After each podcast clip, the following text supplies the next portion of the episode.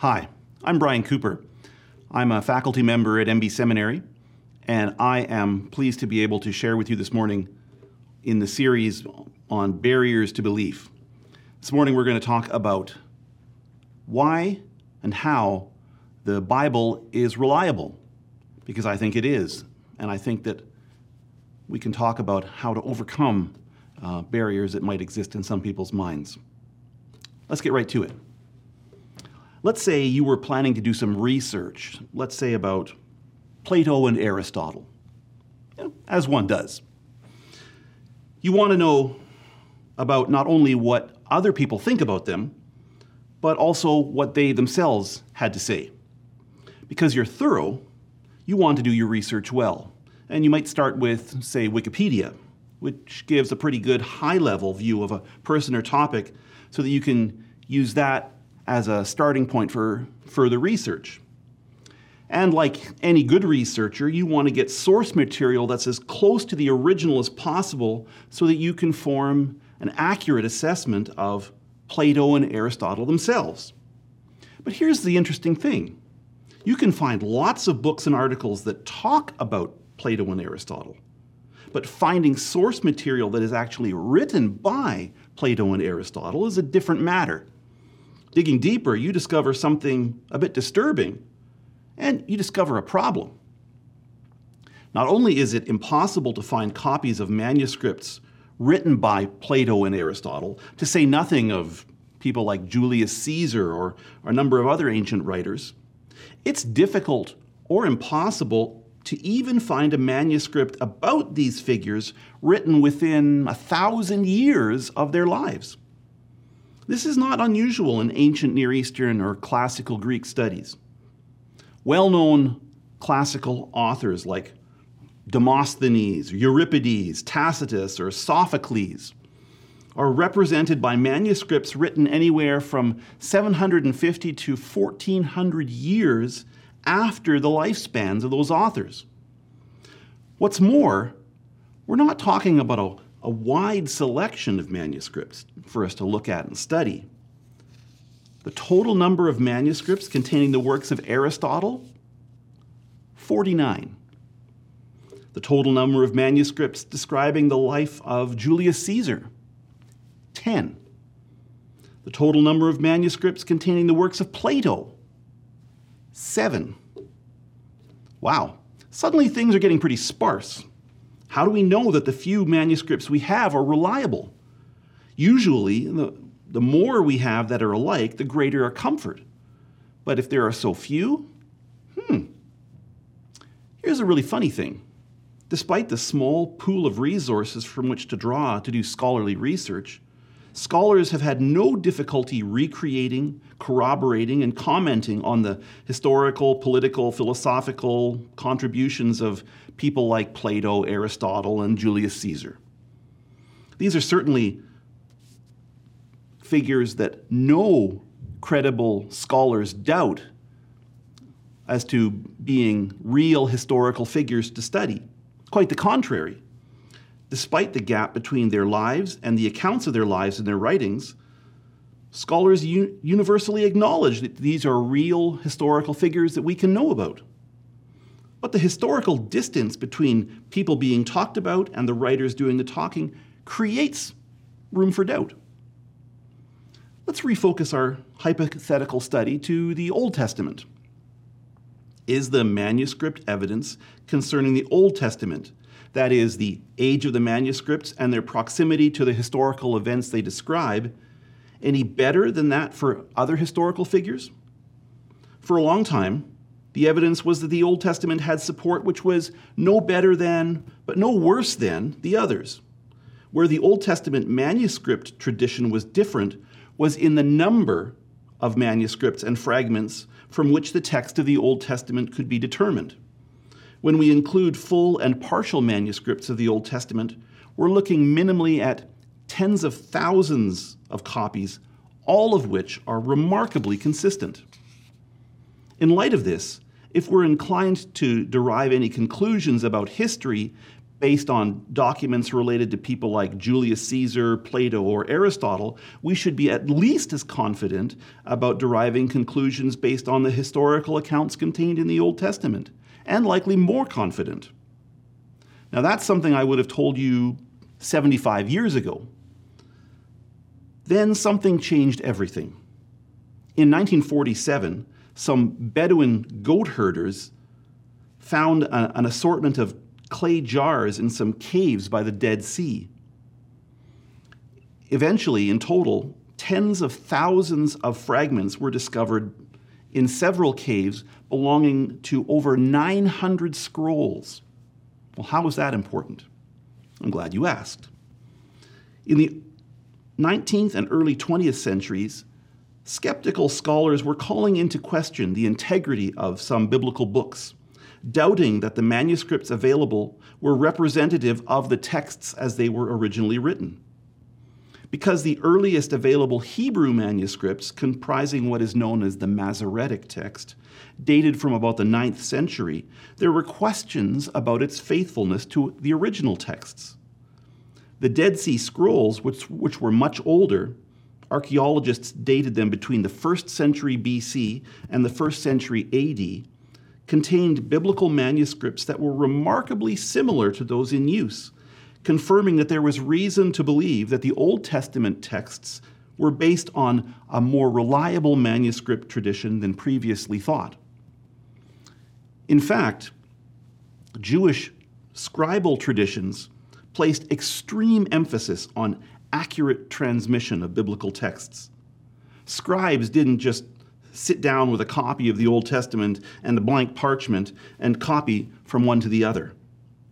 Groups of scribes worked together, giving attention to the copying of every individual letter on each page. At the completion of each page, every letter was counted to make sure that there were no mistakes. The Hebrew word for scribes can also mean one who counts, that is, one who counts words. To this day, scribes who make Torah scrolls or Tanakh scrolls for Jewish synagogues follow the same practice. They can tell you how many letters there are in the different books of the Old Testament and how many of each letter there are in the Old Testament total. And things like the, the midpoint in Old Testament books. In case you want to impress your friends, there are 304,805 letters, Hebrew letters that is, in a Sefer Torah, an official Torah. The modern translations of the Bible we use are based on the same manuscript tradition used to produce these Torah scrolls. So I think we have a pretty good reason to believe that what we use is based on reliable documentation. But let's take our thought exercise one step further. We're still talking about the Old Testament, and after we've done some research into what the Old Testament books tell us, we start to believe there's something really compelling about them. But are they true? I mean, what good is having an accurate account if it's only the account of a fairy tale? Well, that's a reasonable question, a pertinent question for anyone who's concerned about establishing the reliability of the Bible. The books of the Old Testament give readers insight into who God is how the world God created works and how God works in the world God has created. For this reason, the narratives in the Bible are rooted in a real world perspective. Even more, they tell the story of God at work in the world by talking about God at work in the world, the real world, full of real people, places, and events. Biblical accounts refer to pagan nations, kings, places, and even language and terminology that shows readers that the writers were attentive to historical context, like they're there, because they are there. And the obvious inference is that God can and does continue to work as much in the present day as God did in the time of the biblical narratives. Now, the Bible was written long ago, but we can gain insight into the world of the Bible, the ancient Near East, also through archaeological investigation. And archaeologists have been making discoveries for centuries that show us that the world described in the Bible corresponds to the ancient Near East seen through the world of archaeology. Not only that, archaeological discoveries have corroborated or validated a number of biblical narratives, some of which were doubted by scholars. Here's an example Old Testament texts refer frequently to the Hittites, one of the nations that lived in Canaan before the Israelites came to dwell in the land. For some time, scholars doubted that the biblical texts were referring to an actual historical people because they had never found any archaeological evidence of their existence. But then, in the late 19th century, archaeologists discovered evidence of the Hittites, a powerful nation that stretched from what is now eastern Turkey through most of modern day Syria. These days, archaeologists are regularly making new discoveries that reconfirm the reliability of biblical accounts of history. The Biblical Archaeology Society and its journal, the Biblical Archaeology Review, publish these findings for the world to see. You can read about them on their website. Some of you may be thinking, fine, the Old Testament is reliable. But what about the New Testament? Well, I'm very glad you asked. If we scrutinize New Testament texts using the same criteria and standards as we did for other ancient texts in the Old Testament, I think you're going to see similar results. Remember what we said about the date and number of Old Testament texts in comparison to others? Well, the New Testament is even better documented still there are approximately 25,000 manuscripts that contain all, some, or a fragment of the New Testament. The New Testament is the best documented ancient text in history. The consistency and agreement of the manuscript witness is uncanny, in the range of 99.5%. In fact, the total number of textual variations amounts to about a half a page of text, and it does not involve any significant teachings about Jesus or uh, other theological matters. Another fascinating fact that will shed light on the way in which New Testament books have been viewed historically is this. Even if we lost every one of the manuscripts in existence today, we could reconstruct virtually the entire New Testament, all but about 11 verses, based entirely on quotations from patristic authors, writers who lived during the first few centuries after the time of Christ. That gives us another layer of documentary evidence to support our confidence that we have a reliable New Testament text. So when you're reading the New Testament, you can be confident that you are reading something that is faithful to what was written originally. But again, is it true? Well, let me say this about its reliability first. I'm telling you this because this fact bears on truth. Whereas the earliest manuscript copies of a number of ancient texts generally date from several hundred years after the original writing, the earliest copies of the New Testament manuscripts date to within a hundred years of the original writing, the original events. What this means is that based on the manuscript evidence, there is more reason to view the New Testament manuscripts as reliable than there is for any other ancient text. And if we think we have a good idea about figures like Julius Caesar, Plato, or Aristotle based on the evidence, then we should have a great idea about Jesus and Paul and others in the New Testament because the evidence is far stronger. There's another level of evidence related to the New Testament that other text traditions can't touch and it's connected directly to the questions related to historicity, how faithfully the New Testament relates historical information. First, there is the archaeological evidence that corroborates New Testament narratives. It is as strong as for the Old Testament. I should mention that there has never been an archaeological discovery that refutes a biblical account. Never. We also have documentation outside the Bible that speaks to issues related to the person and work of Jesus Christ described in the New Testament. Now, this isn't direct confirmation, but we shouldn't expect that from extra biblical sources.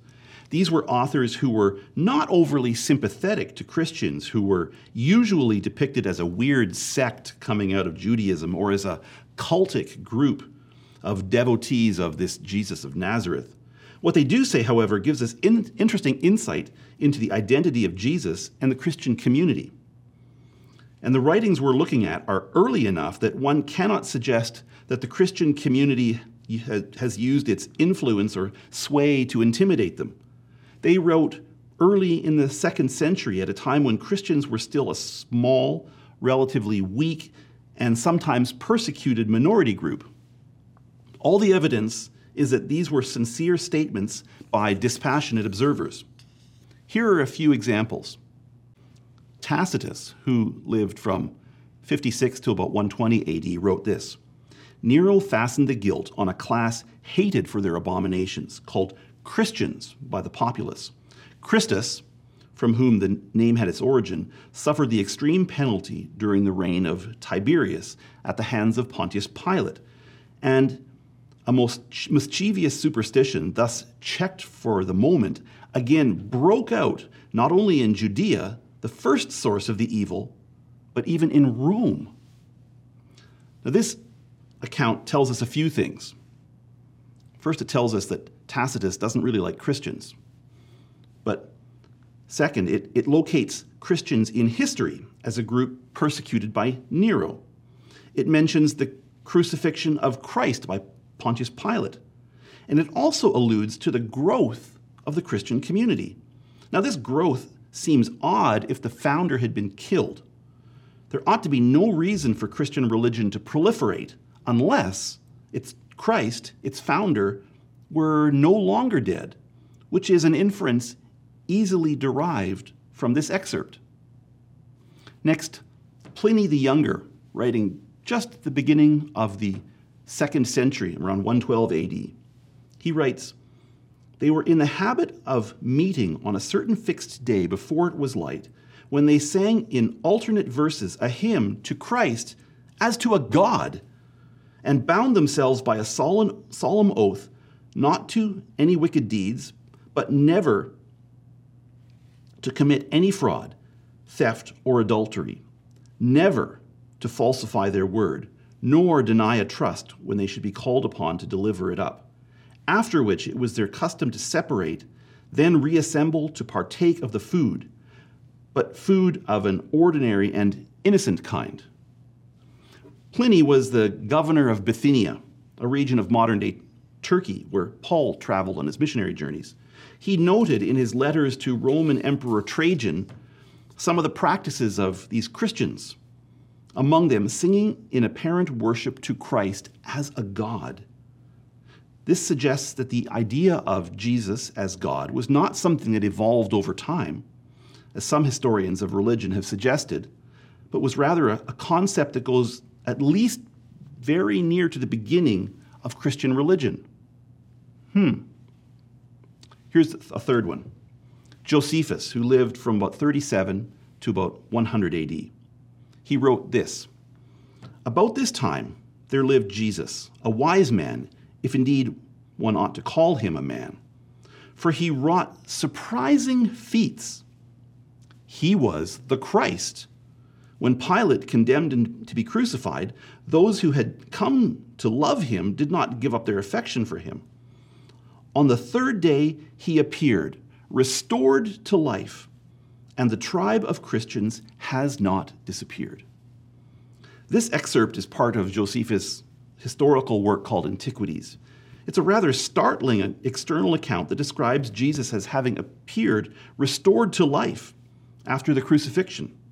And again, this is from an author who was neither Christian nor particularly sympathetic to Christians.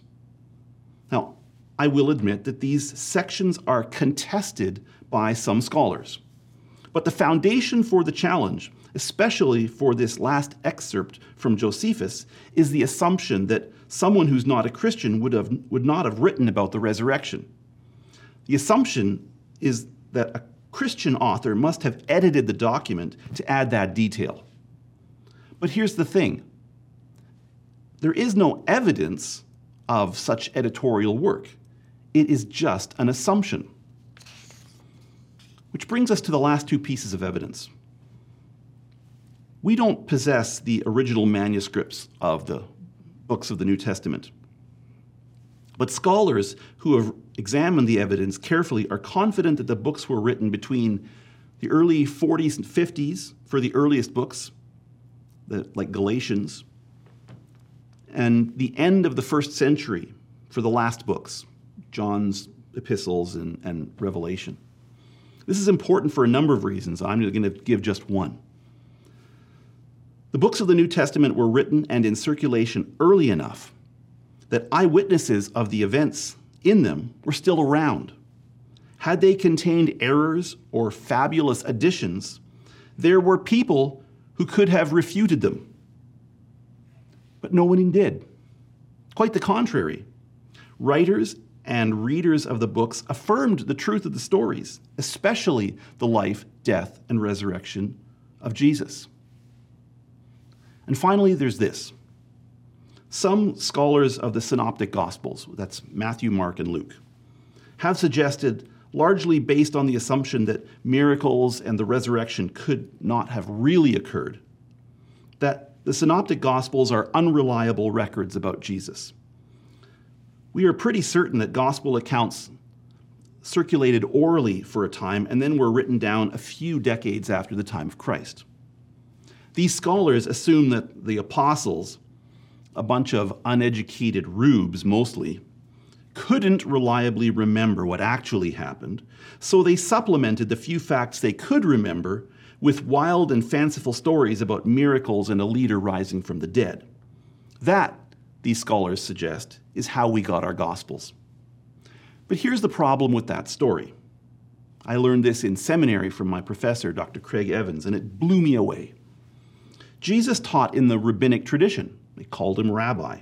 And it is wide, widely known that rabbis taught by telling their students content and having them repeat it back from memory. That was how content was passed memorization. Okay, but how much, really?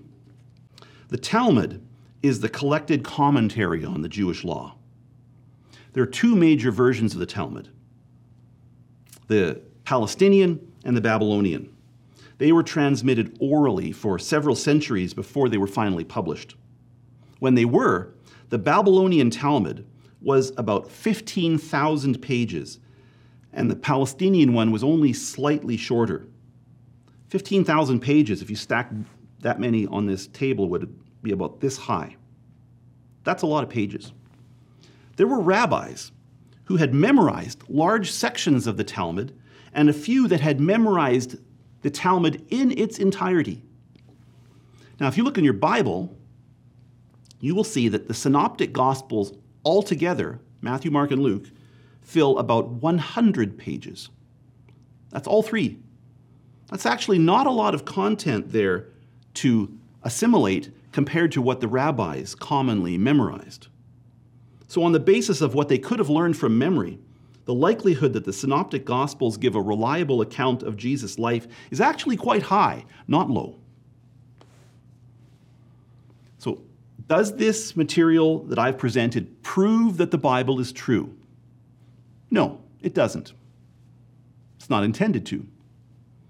Because the faith in Jesus Christ that we have doesn't happen solely on the basis of the evidence. It's a spiritual transformation done through the Holy Spirit.